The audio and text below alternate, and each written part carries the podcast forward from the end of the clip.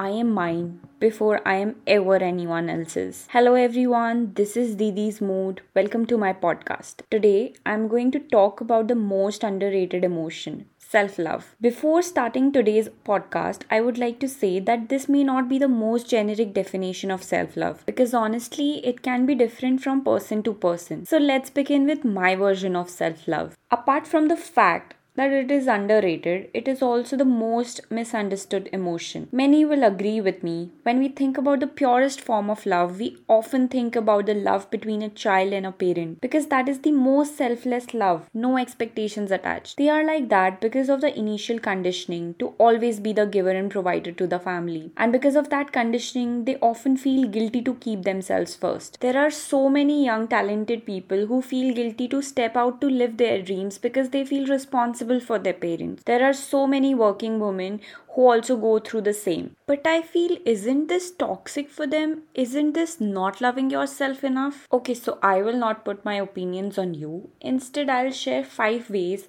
which can help you in loving yourself more. First, owning your story and loving yourself throughout the process.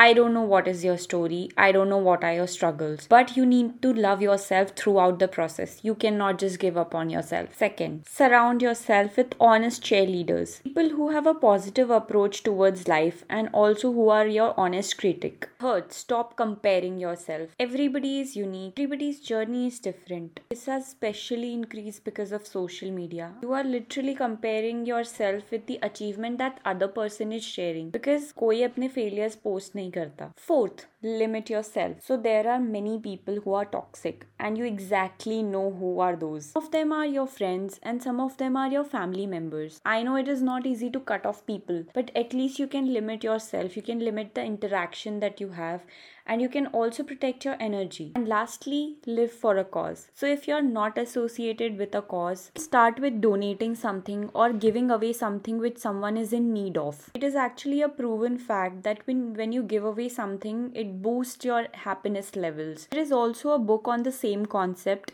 the name of that book is 29 Gifts. You can also read that book if it helps. For ending this podcast, I would like to give a tip to the married people. Take a break from your partner from time to time. By that, I mean don't lose yourself in the process of loving someone. Give yourself that me time or that small holiday that you need with your girlfriends or boyfriends. Also, try to inculcate one habit or one thing in your day which is purely for you. So, these are my five effective ways of loving yourself. I hope this helps. If you like my podcast, please share it with your friends. Also follow me on Spotify for upcoming podcast. Take care, stay safe, wear a mask and don't forget to love yourself.